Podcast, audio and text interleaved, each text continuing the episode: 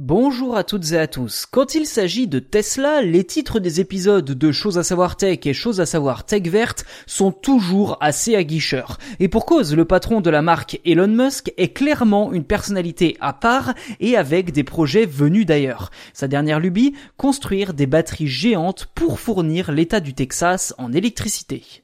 Si vous avez suivi l'actualité d'Elon Musk, vous avez peut-être remarqué que le Texas est un État qui compte énormément pour lui. En plus d'être le théâtre de la conquête martienne chez SpaceX, c'est également ici qu'est produit le Cybertruck de Tesla.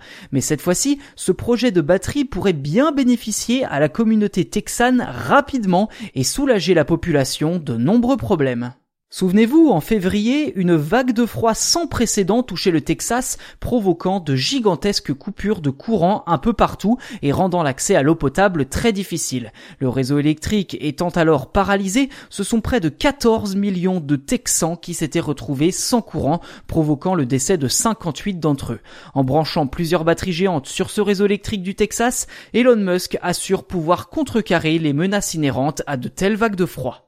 D'ailleurs, c'est dans la ville d'Engleton que Tesla a choisi de les construire. Objectif, stocker 100 MW par batterie. Pour vous donner un ordre de grandeur, si le Texas était privé de courant pendant un an, chacune de ces batteries signées Tesla permettrait de fournir 18 Texans en électricité pendant 12 mois.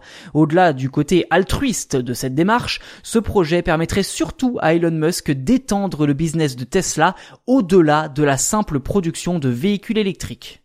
Voilà pour cet épisode consacré aux batteries géantes de Tesla. Dites-nous en commentaire si cela pourrait d'une façon ou d'une autre être utile selon vous ou s'il s'agit à nouveau d'un projet fou d'Elon Musk. Si ce n'est pas déjà fait, je vous invite à vous abonner au podcast sur votre plateforme d'écoute préférée. Ainsi, vous serez les premiers informés lors des sorties des futurs numéros.